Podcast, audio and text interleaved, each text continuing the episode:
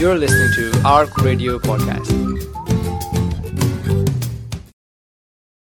Assalamu alaikum, Glasgow. How are we doing today? Uh, we're on to a new show today called Ask the Sheikh um, with myself, Uzma, and I'm in the studio with, uh, do you want to present yourself? Myself, Aisha, here. The show is going to be on should I fast? Um, for what reasons or basis should you fast and should you not fast? And we have obviously Dr. Nazim Gori coming in and taking your calls um, and having a quick chat on whether it's suitable for you to fast in this blessed month. Okay, so we have just got uh, Dr. Nazim Gori into the studio. Can introduce yourself and what, and I'm sure half of Glasgow won't be um, shy to who you are, but you can introduce yourself to any new listeners out there. Okay, so assalamu alaikum, welcome listeners. Uh, I am a, so my name is Nazim as you all know, and I'm a consultant uh, in diabetes endocrinology and general medicine at the Queen Elizabeth University Hospital and Gartnavel Naval Hospital, and I also am a senior lecturer at the University of Glasgow, so I do research and teaching at the university as well. Mashallah. I think that's many letters after your name then, Nazim. I've kind of lost already. Let's get started onto the show then. It says, should I fast, Nazim? So there's a quite a few questions mm-hmm. that we've got here and perhaps callers out there. Um, again, I emphasise, please give us a call in. We have somebody learned in the studio, a doctor who knows what he's talking about and inshallah he can perhaps help you and advise you on whether you should fast and if you aren't fasting is there a guilt there that you think oh maybe I should be fasting or maybe you are fasting and it would harm your health in the long term so I'm going to ask a, straight away a couple of questions here mm-hmm. Nazim um, if, if a woman is expecting or if a woman is breastfeeding should they be fasting um it all depends on the circumstances of mother and or baby. Uh, in and of itself, fast um, pregnancy is not a re- is a reason is not a reason not to fast. So okay. there's nothing that will explicitly say in the books of fiqh that you should not be fasting. However, we are given principles and criteria which we should be applying to our health, mm-hmm. whether a person is male, female, expecting, not expecting, to arrive at a decision whether fasting may be harmful or not. So if there's any concern uh, that there's risk of harm to mother and or baby, then that would be uh, classed as a, a valid reason not to fast. Now, and what is classed as harm? Something that would probably affect the life of either uh, the growth of the fetus, the uh, anything that may jeopardize the pregnancy or cause complications, those type of things, and those are the type of things that your obstetrician or midwife would point out. And what should they base this kind of risk on? It should be based on something that's common knowledge. So, for example, if we know that a, lay, a, pregnant mother is really struggling to eat, cannot eat meals, has to nibble during the day because they have bad heartburn or whatever, then obviously in a four or five hour window, not going to get enough nutrients to support, in essence, two people. So that's obvious. And the other situation would be they have prior experience from pregnancy during Ramadan that it, they couldn't manage uh, that again would be valid as an assumption that all other circumstances are pretty much equal. And the third uh, and most obvious one is when the healthcare professional advises a mother not to do so because of something specific to the case or something that they're genuinely concerned about. I mean, obviously, with any situation, they'll say don't fast because they're not going to say take a risk. Sure, yeah. But the point is, it's understanding the nature of that risk, the reality of that risk, the magnitude of that risk. Mm. Okay, uh, I think that's quite uh, reasonable advice out there. So, if anybody that's expecting or breastfeeding, uh, you know, it's to your discretion and the best advice that you can, uh, you know, get and make a decision upon that. Here's another scenario for you, um, mm-hmm. Nazim. If somebody, for example, is taking antibiotics and um, actually somebody I know, um, they have gallstones mm. and they're on antibiotics and they're not too well, um, and she's quite elderly as well, and um, should she be fasting?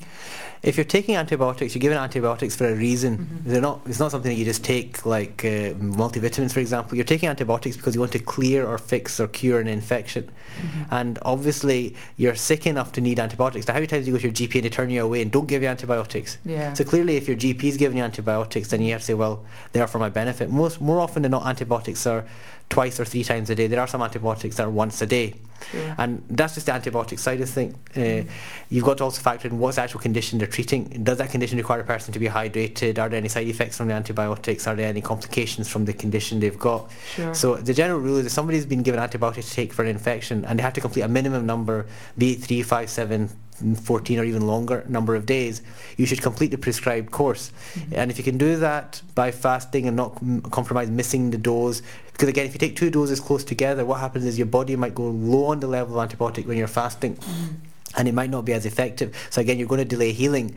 So in that situation, that's not wise. Mm-hmm. Uh, so obviously, speak to your uh, GP because the concern is if you don't take your antibiotics and you've got an infection and it gets worse, you're going to land yourself in hospital and yeah. this infection is going to get worse. So, trying to, so instead of taking two or three days out of Ramadan, you might lose two or three weeks. Sure. And also, as a, from a, a, perspective in terms of having a responsibility for our bodies, we should be recognise our bodies are a trust from Allah Subhanahu wa Taala. We don't own our bodies. Sure. So we have to That's look after them the way He wants us to look after them because we aren't going to return it back to Him. Secondly, if you're going to make yourself unwell and you're going to cause harm and concern and trouble and anxiety to other people, that is again not from the Sunnah. Yeah. So if you have other people at home who are fasting as well, and because of your overzealousness, mm-hmm. you actually uh, cause other people to worry and get anxious and, and distract them in the Ramadan, again, is that what you should be doing? Mm-hmm. Because people naturally have a concern for their family members and their friends. So yeah, I mean, I, I would say on that note, Nazim, there's there's quite a few people that I know um, in in their families, people have like diabetes, and it's type 2 diabetes where they're taking just tablets. Have I got that right? Type 2? Yeah, so type 2 is either diet yeah. or tablets and can involve insulin, but mainstay yeah. is usually tablets. I think tablets, yeah. And a lot of the elderly is going out who'll just take it. Um, but in the long term, what's happened is that by, and they're such long fasts, we're, we're talking about an average of like, you know, if we, if we keep our fast, but 18 an hour, 18 hour fast, so what's happened is they keep him fast, they're taking, uh, take the tablets and saying, no, we'll be fine. But then by the end of the first week or beginning of the second week, they're, they're falling very unwell. I mean, what they don't realise is not only have had an impact upon their own health, but you're stressing everybody else out in the, in the household as well. That, you know, our mum's unwell or our grand's unwell. So exactly just reiterating what uh, Brother Nazim's saying here is that, you know, your body's an amanah, so you have to be accountable for how you're looking after your own health.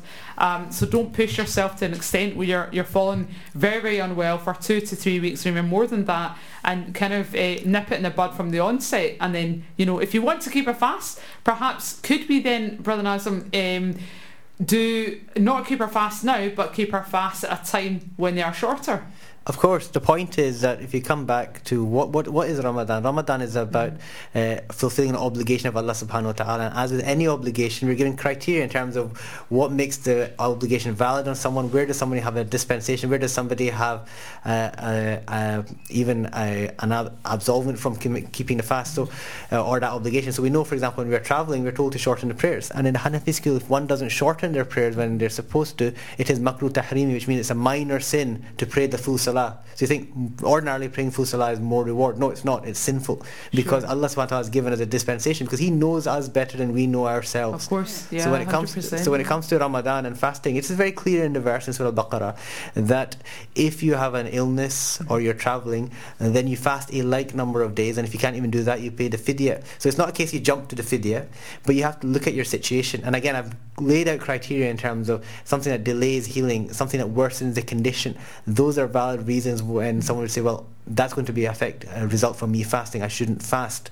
So if somebody really uh, needs to look at themselves and say, well, okay, maybe I can fast some days but not all days within the month, in which case you're left with a balance of number of days, which you can subsequently make up when the days are shorter, inshallah, easier.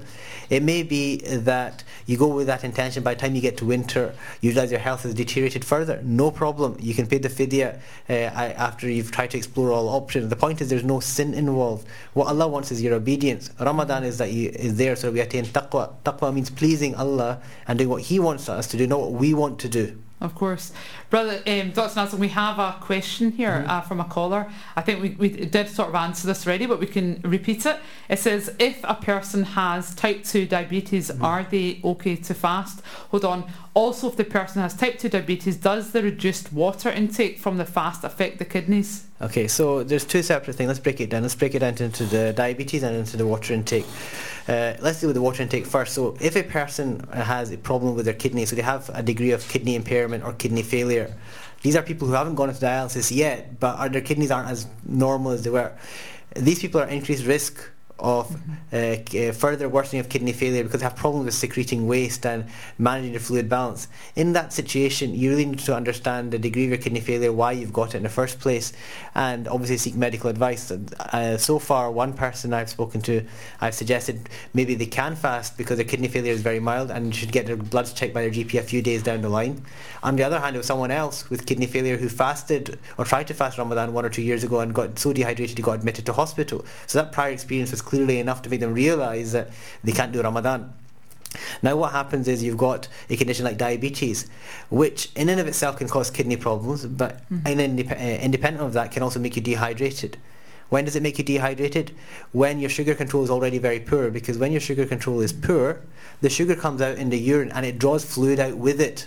So somebody who has poorly controlled diabetes is often very dehydrated and thirsty. Yeah. So all comes down when it comes to diabetes, whether it's type one where you're exclusively on insulin or type two where you are diet tablets or insulin controlled, you need to understand your baseline level of control as well. Uh, if somebody has type 2 diabetes but their diabetes is well controlled, they don't have any complications from their diabetes, their medication are just one or two tablets, you're probably okay to fast. But you could still have type 2 diabetes, but you could be on insulin as well, or you could be on tablets which are a bit difficult to manage and break down because Sure. remember, one meal is at about 10, 10, 15, and other meals are around 230 or whatever. There's not a big gap between them. So sometimes the way the tablets work, you might put yourself at risk of having a low blood sugar during the day before, uh, because of the way the tablets work. Sure. So again, when it comes to diabetes, you really need to speak to your doctor, not one or two days before Ramadan, but one or two months before, because if treatment needs to be modified, you have enough time to modify the treatment and see if it's appropriate. Sure. Also gives a chance to do some nafl fasts as well to see if fasting can. F- Yeah, if it's suitable at the time. yeah. Right, but we have actually a couple of questions. They're all rolling in just now. So it's saying here that um, a person's having fertility treatment Mhm. and is unsure whether they are pregnant at the moment. Mhm. Do they fast? Again, pregnancy in and of itself is a re- is not a reason not to fast. It's about what's the effect of the pregnancy on the body, what's your all baseline level of health and Mhm. any medical conditions you've got already. But Uh, if they're having fertility treatment, do you think that that could perhaps so affect? they could, they could be on fertility treatment for different reasons. As an Sure. endocrinologist, I deal with infertility quite frequently, and Okay. the causes can vary from Mhm. somebody where somebody's got too much milk hormone switching off the pituitary gland, which sends hormones onto the ovaries, etc. Sure. Or it could be somebody has a primary problem with their actual reproductive tract. Sure. Uh, they're two very different situations. So Mhm. you need to speak to the person or the team that are looking after your fertility and say, look, this is what fasting involves. I'm otherwise, this is my health in general. This is what I plan to do. From a fertility perspective, will it be affected? If the person's already fallen pregnant, for example, and they've taken, it's been difficult for them to conceive and they're vomiting a lot, then obviously the risk of dehydration, you've got to make a Sure. judgment call and maybe of fasting course. is not the best thing for that person. hmm Well, that's, uh, I hope that's answered the question there. So again, uh, you'd have to seek uh, advice in, in the best of ways from the doctor and then make a decision from that. Um, I think again we've answered this question in a roundabout way, but somebody has called has asked the question. Um, she will find out if they are pregnant next week, and um, they may not fast the rest of Ramadan. They may also be breastfeeding next year if they are pregnant. So what do they do with regards to the fast? So they might find out next week they're pregnant. Okay, so if you're they do- pregnant, in and of itself, I remember a lot of women don't know they're pregnant until about three months into pregnancy. yeah. It's not unusual for a woman to be referred to my clinic with irregular periods, and the first thing I do is a pregnancy test, and I find they're pregnant. I say, How did that happen? So you tell me. uh, so the point is, is that just because you find out you're pregnant Yeah. a week down the line because you've waited because your period delayed by a week, Mhm. and that's not in and of itself a reason because a lot of people Sure. don't know they're pregnant. Mhm. If you've got other health reasons why you shouldn't be fasting, that's a separate issue. Sure. Uh, if on the other hand, when it comes to breastfeeding, again, it depends. Chances are, if if a person's pregnant now, the child is born at term, they're going to be about three months old by next Ramadan. Mhm. In which case, there's, a good chance they might be exclusively breastfed. They may have one, they may have even two children, they might have twins or triplets. Sure. So again, in that situation, Inshallah. so, so inshallah, so you, again, you've got to make a judgment call. Mhm. I know from my, our own experience from when my wife expect uh, had her second child, Mhm. or was it second or first? Can't remember. In fact, both children were kind of being breastfed.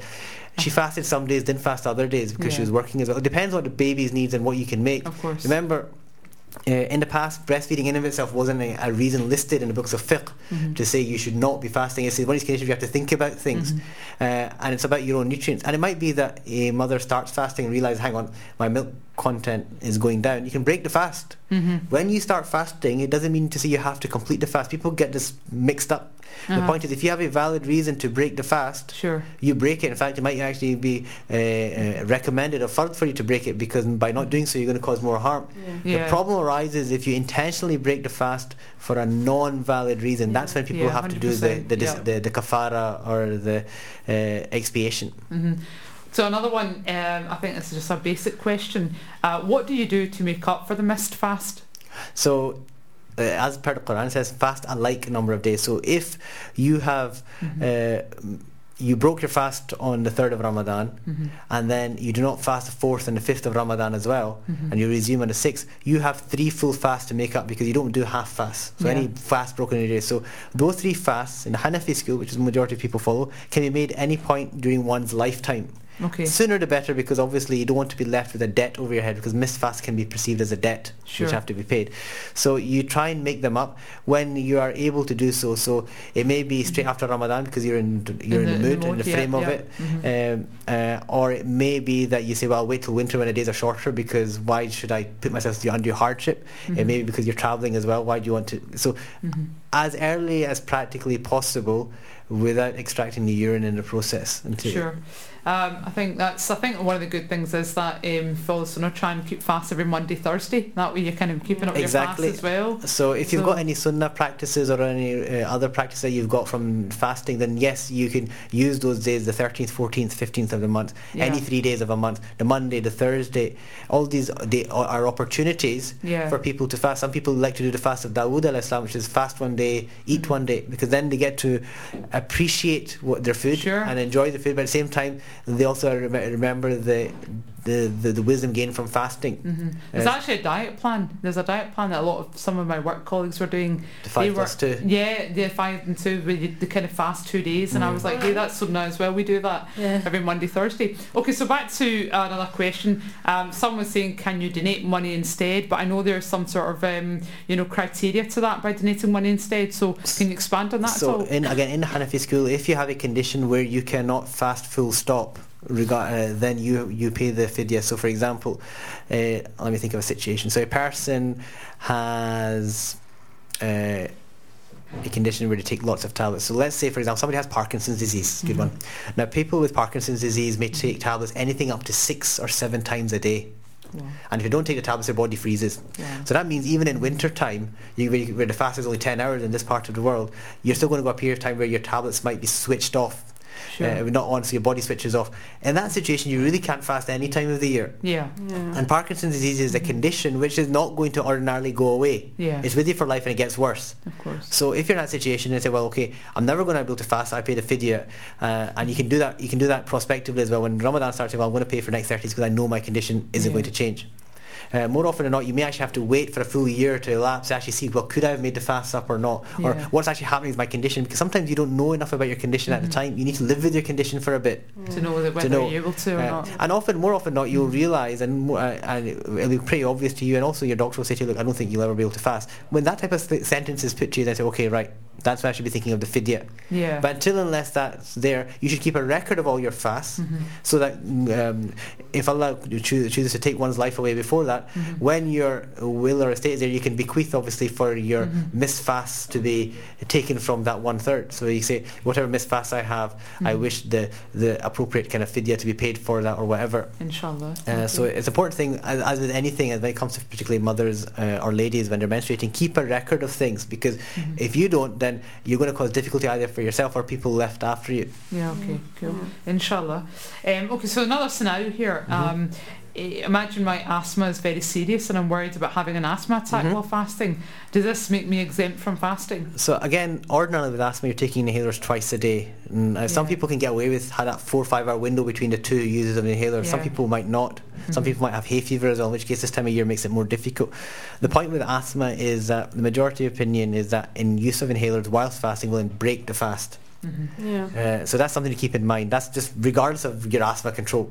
Mhm. And then if you've got poorly controlled asthma, you've recently had an ex- uh, we call it an exacerbation or flare up of your asthma where you've had to take steroids and or antibiotics, then obviously your asthma isn't well controlled. Uh, the person has to make a judgment call.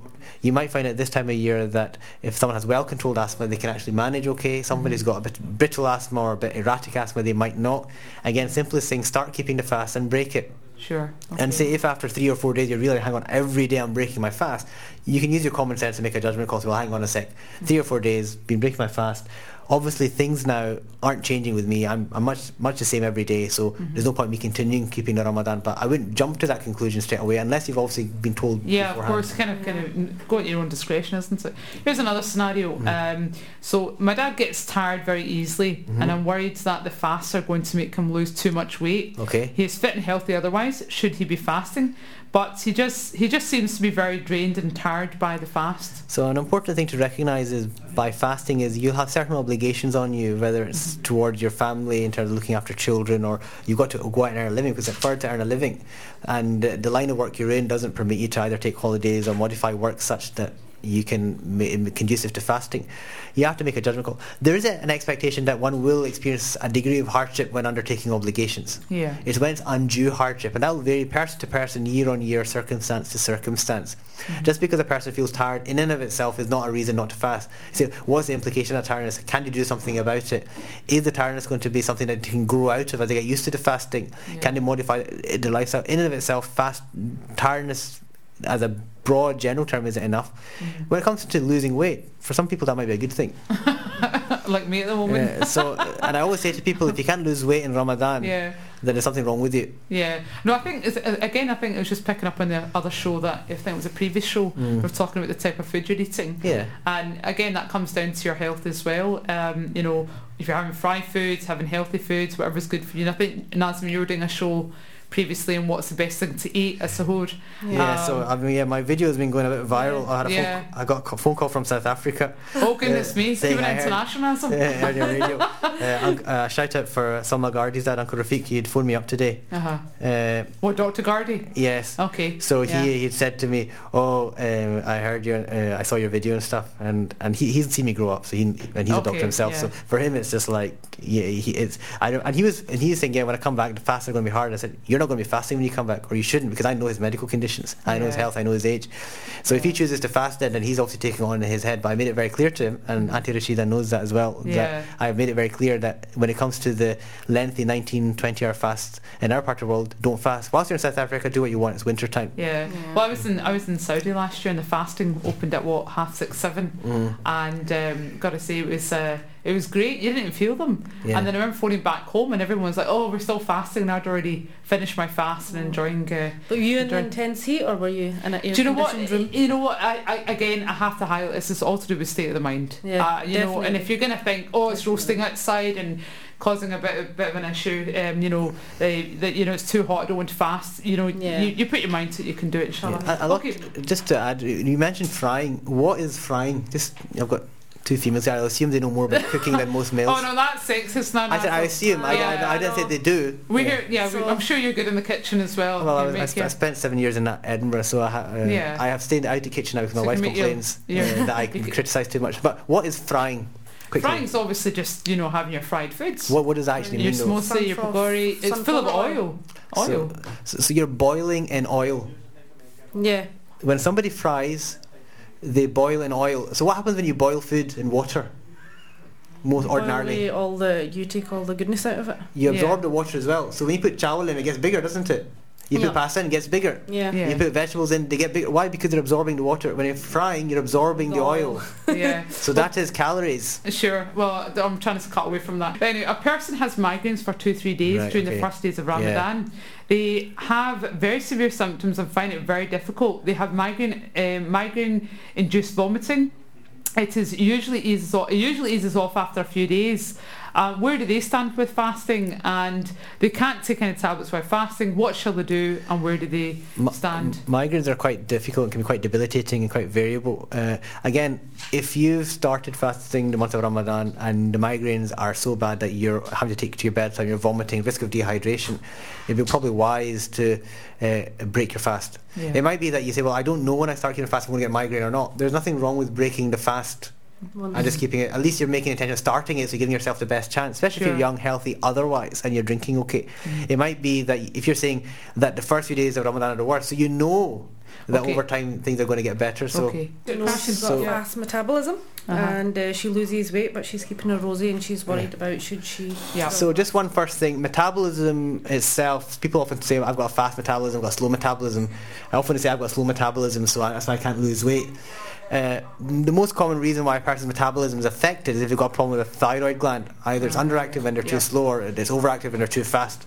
Uh, uh, if you've got and if you've got fast uh, an overactive thyroid, you'll come and see me in clinic, and that is a common condition, but it's not so common that everybody will have it and think, oh, I've got fast metabolism. What you find is that when you've got a limited period to eat, then you start realizing, oh, actually, how much am I eating? What, how many calories am I taking in? And people fall into two camps. They either just don't eat or drink enough, Yeah. or they think I've only got four hours and you overdo it. I've seen people put on weight in Ramadan in the summer. Yeah. So important thing with weight itself is as long as your weight is is in a normal range or mm-hmm. you're not significantly underweight, in and of itself, it should be a reason not to, uh, you should you should be able to fast. Yeah. However, there are situations where somebody's BMI, their body mass index, mm-hmm. is low, in which case fasting may be harmful. And again, within that, it's not that if it's below a certain level, it depends on the individual. And there mm-hmm. might be certain cut-offs that you use, in which case you are advised to speak to a doctor. And I know from a few years ago when Sheikh Amr spoke to me, Sure. this is when I was starting off with this kind of interest, but I still had enough um, like experience and knowledge. The, the lady's BMI was around 15 or 16, and they were so weak by fasting they'd be lying in bed all the time. Wow. And an imam had said to them that they should fast. I don't know which masjid, which imam, so I'm not going to generalise. Uh, but then when Sheikh Amr wasn't comfortable, I said, well, to be honest, if they're lying in bed all day and they're getting weaker, that's not purpose. They Yeah. shouldn't be fasting. Mm-hmm. And, and they might not be able to fast in the winter even. Point is they need to build themselves up. Sure. However, somebody might have a, a weight where the BMI is just below normal, and this happened with another sister who contacted me a couple of years ago, and I asked them. What you're doing your day job? Uh, do you have holidays, etc., etc.? And she wanted to fast as well. So we, we came up with a plan in terms of how much you need, keep an eye on things, and how much you manage Ramadan, no problem. And she managed last Ramadan uh, as well, uh. Yeah. no problem. She hasn't contacted me this year, so I assume everything's okay. Good. So if your body mass index is uh, So cer- certainly, if your body mass index is, is in class in the underweight category, it depends how underweight you are. You may need to speak to your doctor or have a think about yourself in terms of how you manage and adapt Sure. to it. okay. But certainly, if your BMI is close to 15, 16, you really should not be fasting at that level. In terms of, you know, GP saying X, Y, or Z, but Mm-hmm. I think a lot of the time um, we have that question what if our GP is a non Muslim? Should we listen to him or not? So GPs have a very difficult job to do because a lot of it's based Yeah. on probability and a lot of it's an, you have very limited consultation time, which is why you should see your GP as early as possible in case they have to see you again. Now, the books of fiqh and the general advice that it should be a Muslim doctor, primarily because two things. One thing is they understand the medical condition, and second thing, they understand what Ramadan entails because they fast themselves. But there's an argument to say that, particularly in this day and age, this part of the world, not saying for all parts of the world, where the standard of medical care is, is very high, they have uh, there's good experience in terms of speaking to other doctors about things. There's an accountability for a physician's actions as well, so it won't cause harm that a non-Muslim's uh, position uh, would be would be sufficient, particularly if you can't access a, a Muslim doctor. And remember, doctor is a very broad term. I am a gas- uh, I'm not a gastroenterologist. I'm not a cardiologist. But alhamdulillah, because I work in Europe's largest teaching hospital, I can access a gastroenterologist and a cardiologist. So I can ask them the pertinent questions, even and, I, and as a general physician, I have some experience. So a lot of it depends on the, the physician's or the surgeon's own experience as a doctor, particularly when it comes to different conditions and particularly when it comes to managing patients with fast. Now, I have experience of managing patients who do Ramadan. So I have a number of different reasons why, alhamdulillah, I'm very fortunate that I can give a reasonably sensible bit of advice to somebody Sure. and I can, I'm never going to make a dangerous decision because I can always check with somebody. Um, last one, uh, what, well, actually, a question that I've got here is that what happens for kids that are fasting that are quite young, that are 11 and 13? And, you know, obviously, I'm a teacher myself, and I've got some of the kids in my first year and first year class that are fasting, but I do tend to find them very, very lethargic and they can't concentrate at times. So Should should fasting be, you know, such long hours for them? So fasting becomes fard when, when a person is Muslim, a person has sanity and physically they've met the requirements of being an adult, which is attaining the age of puberty. Yeah. Uh, which uh, for a girl is the first menarche, for a boy when uh, they're able to produce semen. Now if that hasn't reached by the age of 14 and a half Mm-hmm. solar years or 15 lunar years, then it becomes obligatory then. Yeah. So the earliest is when they go through that stage of puberty. Puberty is a very broad term, so mm-hmm. you have to be specific in terms of these aspects. If they've reached that, it's fard on them, and obviously they have to look, be treated an adult and have to look at things the way we talked about earlier. Yeah. if they are not uh, at that stage yet, then it's not fard on them, but it might become fard very soon. In which case, they should try and fast as much as they can mm-hmm. so that they get used to it. But again, even then, if they've got school and they're lethargic, they can still fast weekends. They can still do Jummah. They can do alternate day fasting. Yeah. They can still do a lot of the month of Ramadan without necessarily have to fast all of it. Yeah. Uh, You can and- keep a fast and then miss a fast and keep and, a fast. I, I yeah. think was it last year there's somebody uh, there was a child who had uh, epilepsy and fasted and their epilepsy got out of control and that's a child and I, Oh, goodness yeah, me. they- let's just Yeah. say they, got, they, felt a bit of my displeasure on air uh, uh, Oh, we don't want to hear that now, do I know. we? Let's keep it legit and above board. Yeah, so I mean, that's, um, you know, generally, is there any other advice that we've got? I mean, we've got a few minutes to go. So yeah, I'd like to talk about epilepsy. Uh, Sure. Uh, and there's one sister in particular who always makes sure she always gives me a sh- I give her a shout out to, Uh-huh. uh, and she always gives me a thumbs up. Uh-huh. Uh, when you have epilepsy, it's vital you take your uh, tablets at the set times prescribed because too much or too little of the drug can either cause major side effects and cause you to lower your threshold to have a fit, and a fit can potentially cause a lot of harm, can be fatal, can cause you to lose your driving license, a lot of problems. In which case, if you have epilepsy, you really should not be fasting in Ramadan if you're taking your tablets twice a day. Uh, fasting in itself, the tiredness, the hunger can all precipitate fits anyway, lowers your threshold, the warm Yeah. weather, dehydration. So you should not be fasting in the summer. Fasting in the winter will be dependent on what you decide with your doctor. Okay. But that's one obvious thing. And last year was it? Yeah, uh, or the year before, one of my I was sitting next to my consultant colleague, and she's saying, "Yeah, this." Uh, Patient came into Ramadan, uh, came into hospital, and um, they were fasting. I said, "Let me guess, they had epilepsy and they came in with a fit." He goes, "How do you know?" I said, "Because it's so flipping obvious. happens, ev- happens, happens every year. Always somebody that comes into hospital." yeah. Uh, uh-huh. uh, and I think, and, she, and I, she, uh, I, I remember Dr. Hawkins. She looked at me and she goes, uh, he goes, "Oh right." I said that person should not be fasting. Full stop. Yeah. And this is a, it, then it comes down to the, the borderline of whether you should fast or not. Yeah. Again, you should know yourself if you can, and if you don't know yourself, then uh, seek advice from the right people. Yeah, the thing is, we have a national health service at the moment. Whilst, uh, Uh-huh. well, despite the Tories trying their best, it's still a free healthcare service. Yeah. People don't realise the value of that. If Yeah. you're in India and Pakistan, you have to pay for healthcare. It's a different issue. You have free access to your GP. Of course, They can they can speak to hospital doctors free of cost. Mhm. Uh, there are people there who can speak. Mhm. If we don't make the most of the means that Allah, we've been blessed with, then Sure. we are being negligent of Allah's blessings. Of course, hundred percent, and it's again just knowing and uh, knowing your own mindset and how to move forward with it and getting the best with whatever whatever it may be. Whether you fast now, whether you wake up fast after, whether you can't fast, you know, it's about knowing um, with what the right thing is to do and seek advice. Um, don't just take upon yourself that you think you know best. Seek advice from the right people, and so that you're you're reaping the rewards in the best of ways, inshallah. Um, so we've got one more minute to go. Um, I think. Jo- Is there anything else that we think we can wrap up? Is, is there anything else that you think that Glasgow should hear? And should they fast? Should they not fast? Or any advice that they ha- you have? You know your body best. Think about your body. Be real and be honest. It's not an ego uh, challenge.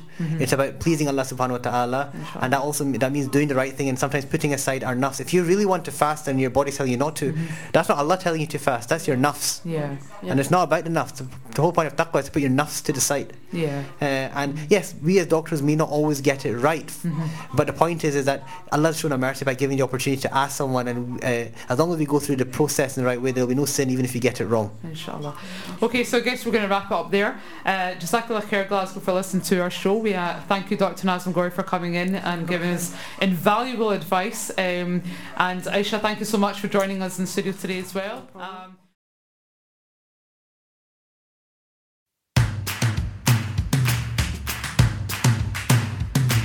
For more information and to listen to more podcasts, visit us at arc.score or check out the Arc Media app.